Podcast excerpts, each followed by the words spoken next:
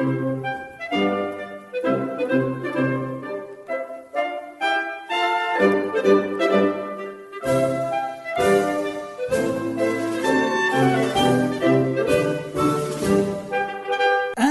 Radio Derb is on the air. Greetings, listeners, from your nocturnally genial host, John Derbyshire, here with VDare.com's weekly opinion podcast. Today, as I record this, is April 1st, All Fool's Day. I had the idea to start off this week with a spoof segment. Something that might have you wondering, at least for a minute or two, whether what you were hearing was real or fake. However, 1. The Onion and Babylon Bee are so good at that kind of thing now, it hardly seems worthwhile to compete. 2. You are probably listening to this on April 2nd, when April 1st jokes don't really work. And three, there is so much folly in our public life nowadays, it seems indecent to add to the quantity. I shall therefore eschew jollity and proceed straight to the serious business of commentary. In this case, follow up commentary on a topic I aired three weeks ago. Yes, back in my March 11th podcast, I introduced you to Morland's trilemma. First, a quick reminder of that. A trilemma is like a dilemma, but more so. If you're faced with a dilemma, you have two options but you can't choose both. In a trilemma, you have three options, but you can't choose to take all three.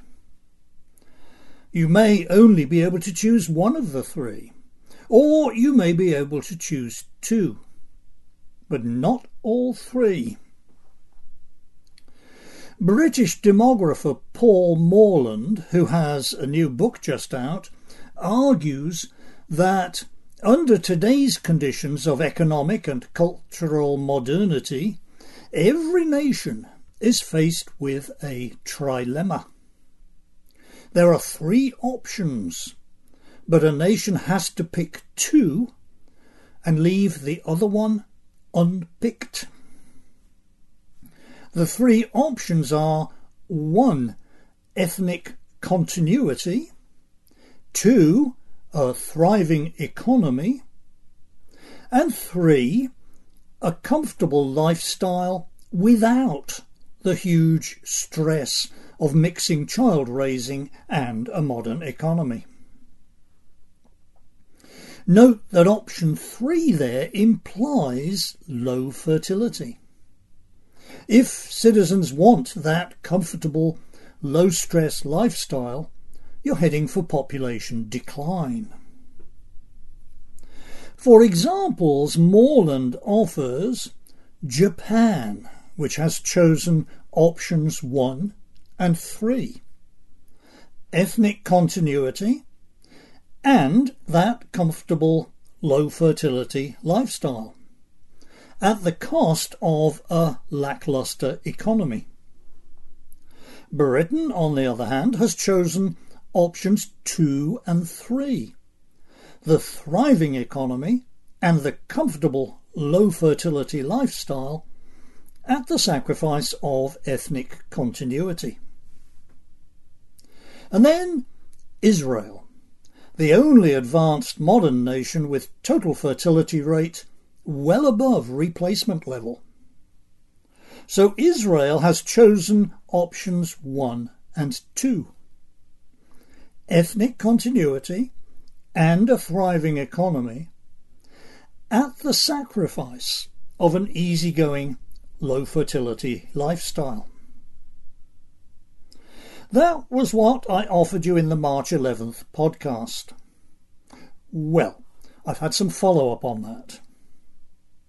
I was discussing it a few days later with an old friend who knows more about Israel than I do. He told me that while Morland was not completely wrong there, the Israelis cheat a bit by hiring in a lot of contract labour from places like the Philippines. That reduces some of the stress on working parents. So the downside of rejecting option 3 is minimised, or at any rate reduced. I thought I would cross check that with a regular correspondent who actually lives in Israel. What were the entry conditions for these contract workers? I asked him. Is the Israeli visa system open to abuses, like our own H 1B visas? My correspondent was most helpful. The guest worker visas, he told me, are strictly time limited. They have no chance of becoming permanent residency and certainly not citizenship. A lot of foreign workers, Thailand, Romania, and China are common source countries. A lot of them work in agriculture and construction. The Palestinian Authority is a source too. It's counted as a foreign country for visa purposes. And yes, Filipinos, concentrated in elder care and child care, especially elder care. Quote from my correspondent. In Israel, Filipino is a noun meaning elder care worker, as in she came with her Filipina. Even if the person in question is, for example, Thai or something. End quote. Speaking directly to Morland's point, he says, further quote, the overall numbers are small. Barely anyone stays for life, and many are sort of isolated. Do they help the economy? Well, at least the construction workers do, sure. Do they relieve the stress of raising kids? As you said, the stress is definitely there. My whole office's schedule basically revolves around people having to pick up their little kids from daycare or school. And childcare is almost entirely in the hands of locals although you occasionally see a Filipino or other Asian babysitter. End quote. So, all in all, I think Israel's case supports Morland's trilemma pretty well. It surely doesn't refute it, although there is, as always with complex social issues, there is more to be said. I mentioned the stresses of child raising back there. From a coldly anthropological point of view, it's amazing the number of different systems human beings have come up with to alleviate those stresses. From widespread infanticide to modern modes of education. I won't dispute that modern modes of education are preferable to infanticide. That said, I can't think of anything else about them that is clearly positive. At one end of the ed business, state legislators are having to pass laws to prevent little tots in elementary school being indoctrinated with crackpot theories about sex and race. Those theories teach the tots that sex is just an illusion, that you are whatever sex you think you are today. Race, they teach, is likewise an illusion, except, somehow, that white people carry a sort of virus called whiteness, which is evil and oppressive of non white people. In last week's podcast, I quoted you the abstract of an article in a journal for professional educators. The abstract concluded with the statement that, quote, we hope our work contributes to critical whiteness studies goal of dismantling whiteness. That particular journal is for teachers of physics, which I guess is probably not on the elementary school curriculum, except perhaps in China. There is not much doubt, though, that our five, six, seven, and eight year olds are in the daily care of people who take this gibberish to be Holy Writ. That's one end of the ed biz spectrum. At the other end, that same crackpot ideology is supreme. Credentialed, tenured professors at universities of the highest repute propagate its dogmas with all the earnest intensity of medieval theologians teaching about transubstantiation. Dissidents from it are howled down and assaulted at our most prestigious, most expensive colleges. And those colleges don't just preach anti white dogma, they practice it. Almost all of them discriminate flagrantly against white people in their admissions processes. They also discriminate against Asian applicants, although that at least is being litigated. And the connection between those two ends of the spectrum is a direct one. Our universities inspire and very often actually contain the schools of education, to which young adults who have failed to distinguish themselves as undergraduates direct their steps. Some of these young adults, I'm sure, are idealistic in their keenness to shape children's minds by filling them with the ideology hammered into their own heads by college teachers with impressive credentials. Others are opportunists, attracted to a line of work that offers long summer vacations and the protection of our most powerful labour unions, before whom state legislatures grovel and beg. Scanning the entire educational spectrum, it's hard to avoid the conclusion that our system of education is rotten, from kindergarten up through to graduate school. Given a choice, you wouldn't want anything to do with it. Here we get back to Morland's trilemma. You are, in fact, given a choice. The choice is to accept or reject option three in the trilemma. You can hand off your kids to the education system, or, unless you are talented in some very remunerative way, or the heir to a large inheritance, or you can forget about you and your spouse both enjoying well paid careers and resign yourselves to comparative poverty while you give over your time and energy to raising your kids in a way that does not fill their heads with poisonous nonsense. I may, in fact, have overstated your choice there. Yes, you can, if you're willing to make the sacrifices, you can shield your kids from the education system. The ruling class who promote this sinister ideology are ahead of you, though. They haven't just taken over the schools, they also have the corporate world firmly in their grasp, including that subset of the corporate world that produces entertainment for children. The Walt Disney Company, for example.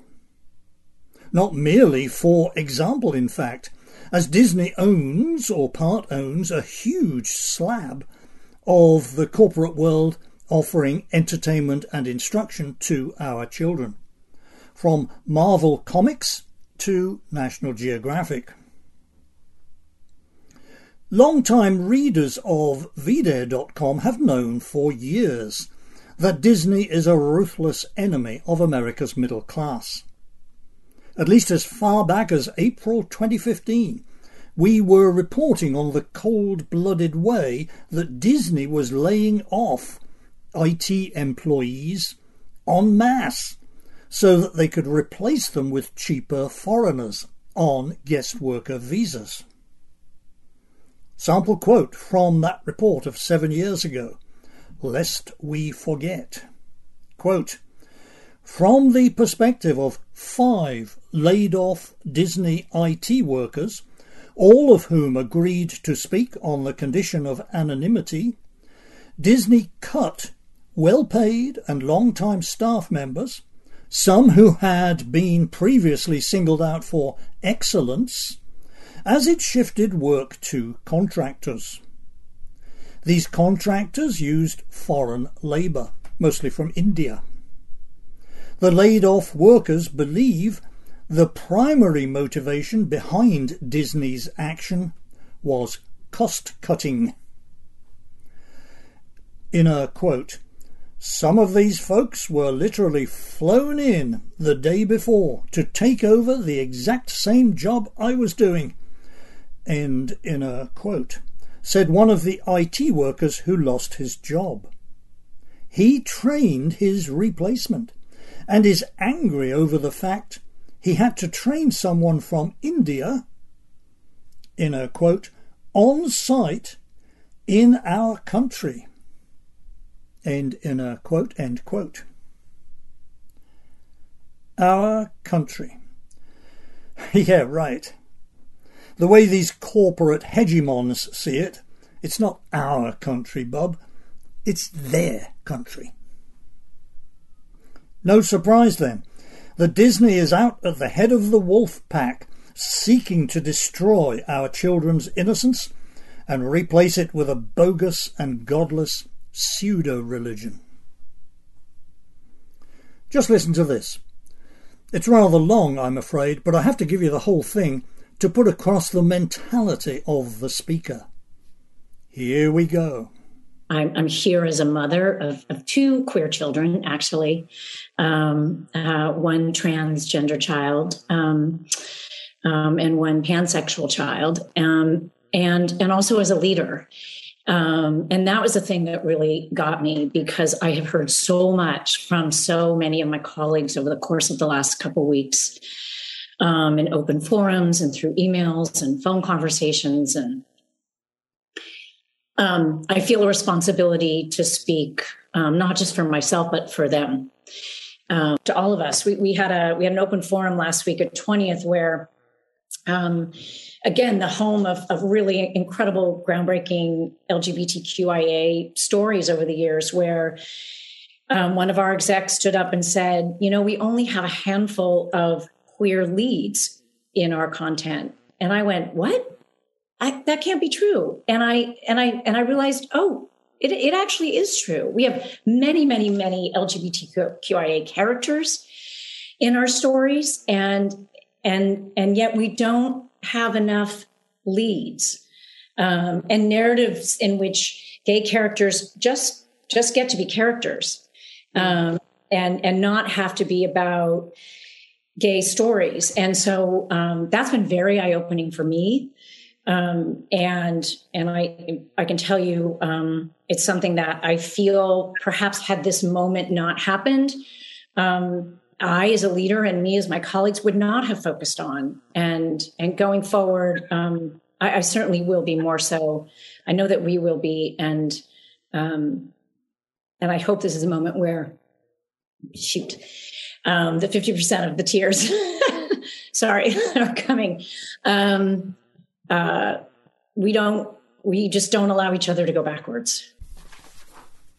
Who was that speaking there, do you think? Some midwit kindergarten teacher straight out of ed school? No, that was Karey Burke, 55 years old, long-time producer and executive in entertainment media, former president of 20th Century Fox Television Inc., currently president of Disney General Entertainment Content. In the world of producing entertainment for kids, the speaker there is a very big player. She, and a lot of people like her at Disney, are shaping the minds of rising generations.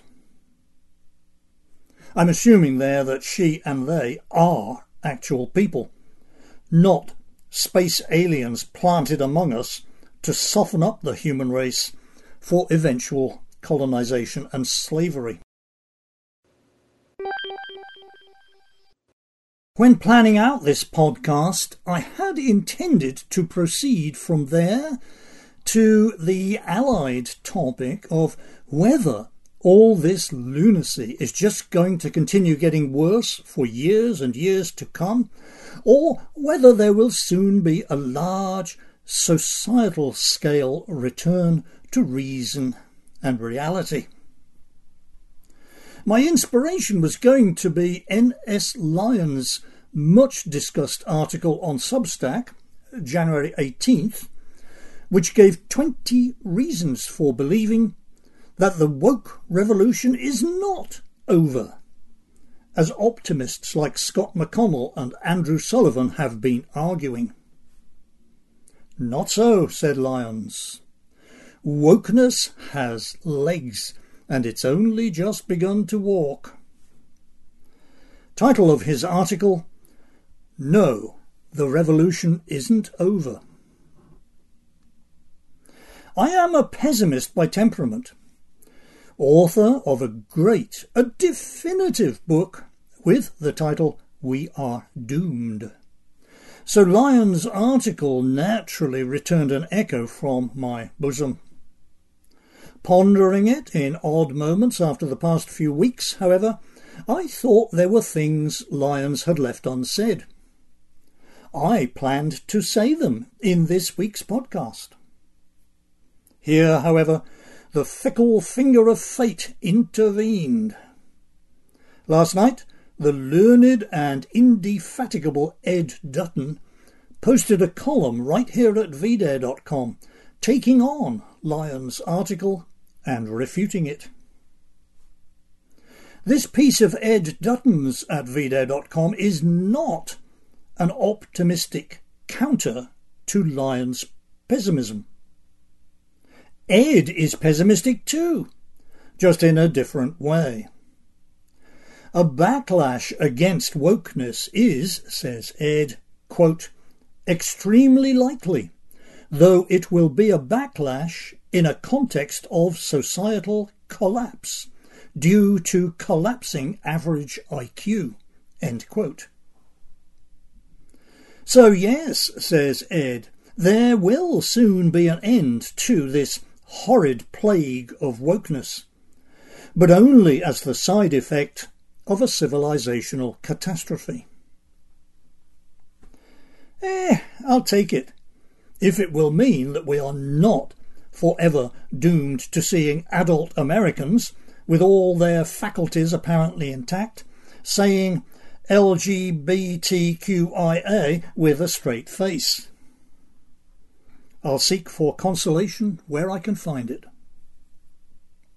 Anyway, if I were to offer my take on Lyons' January article the day after Ed Dutton had given you his, I would have been over egging the pudding. Yes, yes, when planning out my podcast, I should have checked with HQ to see if they have some other contributor about to discuss the same theme at length. Shoulda, coulda, woulda. Having failed to do so, I shall postpone to another time the rest of my cultural musings on the future of the woke revolution and proceed directly to Our closing miscellany of brief items. Imprimis. In my March 18th podcast, I mentioned Joseph Stalin's amazing post World War II achievement of moving the entire nation of Poland 150 miles west. That drew the following response from a listener. Quote, Mr. Derbyshire, can we do with the USA what Stalin did with Poland, but north instead of west? Then we'd be 150 miles further from Mexico. End quote. I'm not sure my listener has really thought his proposal through, but I am always willing to entertain constructive suggestions. Item. Another comeback from a listener, this one responding to my remarks about juiced up billionaires. Mr. Derbyshire, there has been much speculation in the media about Vladimir Putin's mental state. Is he a deep and subtle chess player, or is he nuts? Perhaps you have hit on the answer. Perhaps he is neither thing, only juiced. He does, after all, enjoy all the other perks of a billionaire lifestyle? Thank you, sir. Just today, however, I saw this story at the Daily Mail Online, April 1st. Headline Putin is constantly followed by thyroid cancer doctor. Specialist has spent 282 days with Russian President amid claims he is seriously ill and suffering steroid rage from treatment. End headline. So perhaps there you have the explanation for Putin's invasion of Ukraine. It was not anger at a possible further expansion of NATO nor a move to secure a land route to the Crimea, nor an attempt to recreate the empire of the Tsars. It was roid rage. Hey, that's no less plausible than the stuff coming out of our think tanks. Item. When giving my thumbnail definition of a dilemma, in my opening segment back there, I could not help recalling 1990s TV sitcom bimbo Kelly Bundy, describing herself as being, quote, on the horns of an enema. For younger listeners, that was 20 odd years ago when TV sitcoms were funny. Item.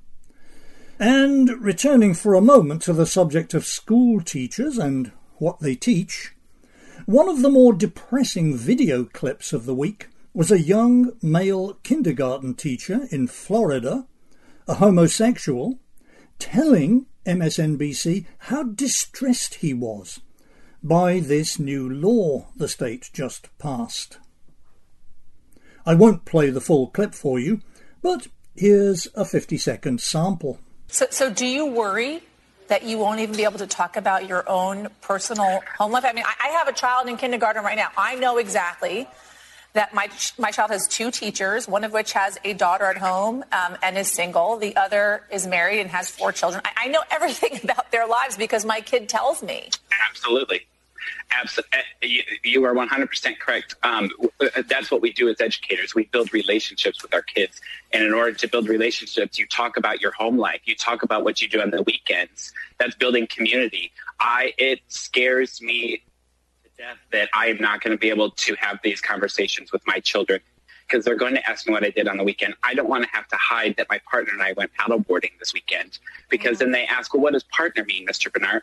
And, you know, I, I'm worried. Can I tell them what it means? That is one of those things that makes me wonder if I was born and raised in a different solar system. I never knew anything about my teachers' private lives. I wouldn't have wanted to. and my parents wouldn't have wanted me to. Sure, I understand. There is more to education than just reading, writing, and arithmetic. Kids are being socialised. They're being socialised to accept and cooperate with each other, though, not to stick their noses into adult matters. To the degree that children need to know about adult matters, it's for their parents to guide them, not state employees. What I am seeing when I watch clips like that is I am seeing an effort to abolish childhood, to tear down the walls of that secret garden that is childhood. I remember that secret garden. I cherish the memory of it, and I thank with all my heart the shades of those schoolteachers who let me play in it for so many years, undisturbed. Item. This weekend, April 2nd to be exact, marks the 40th anniversary of Argentine forces occupying the Falkland Islands, a British territory in the South Atlantic. That triggered the Falklands War, which lasted 74 days and cost over 900 lives. More than 300 of them on the Argentinian Navy's cruiser General Belgrano, which the Brits torpedoed. I don't have anything original to say about the war itself, only a personal reminiscence from shortly after it. The Falklands War made Margaret Thatcher known all over the world, even in some quite surprising places. That summer, I left England to spend an academic year in northeast China. It was a provincial posting, a small town up there, surrounded by villages. My college supplied me with a bicycle. In my spare time, I liked to ride out into the countryside and practice my very low level Chinese on the peasants. One day, I was cycling along on the narrow raised path between some fields when I saw a peasant riding towards me. There wasn't room for us to cycle past each other, so we both dismounted. Conversation was unavoidable. What country was I from? this old peasant asked. England, I replied. That got me a big, sunny, snaggle-toothed grin. Ah, he said. Tie Furen, which being translated means the Iron Lady. Now that is fame. Item. Just one more. Belgium, the nation that did not invade Germany in 1914, Belgium has in its government an animal welfare minister. There's glory for you. This functionary's name is Bernard Clerfayt. What does an animal welfare minister do for his salary? Well, the latest thing Monsieur Clerfayt wants to do is he wants to ban goldfish bowls.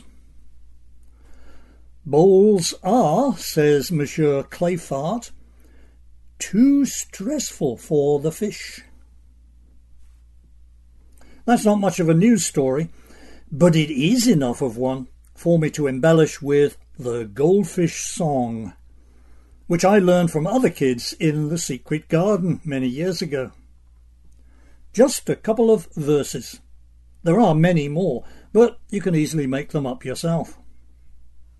You ready? Here we go. the goldfish is a boring fish, he just swims round and round.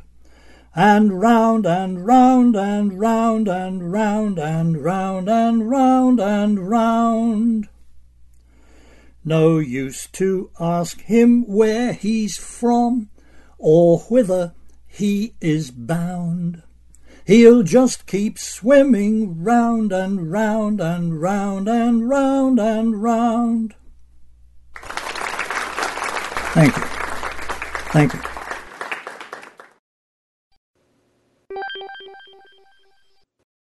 That's it, ladies and gents. Thank you for your time, attention, and contributions. Special thanks to the listener who sent in this suggestion for sign out music. It goes very well with some of the themes I was talking about back there. The Hiberno Scandinavian Performance Ensemble is in fact named Secret Garden. And this lovely piece of theirs, Nocturne, won the Eurovision Song Contest for Norway in 1995.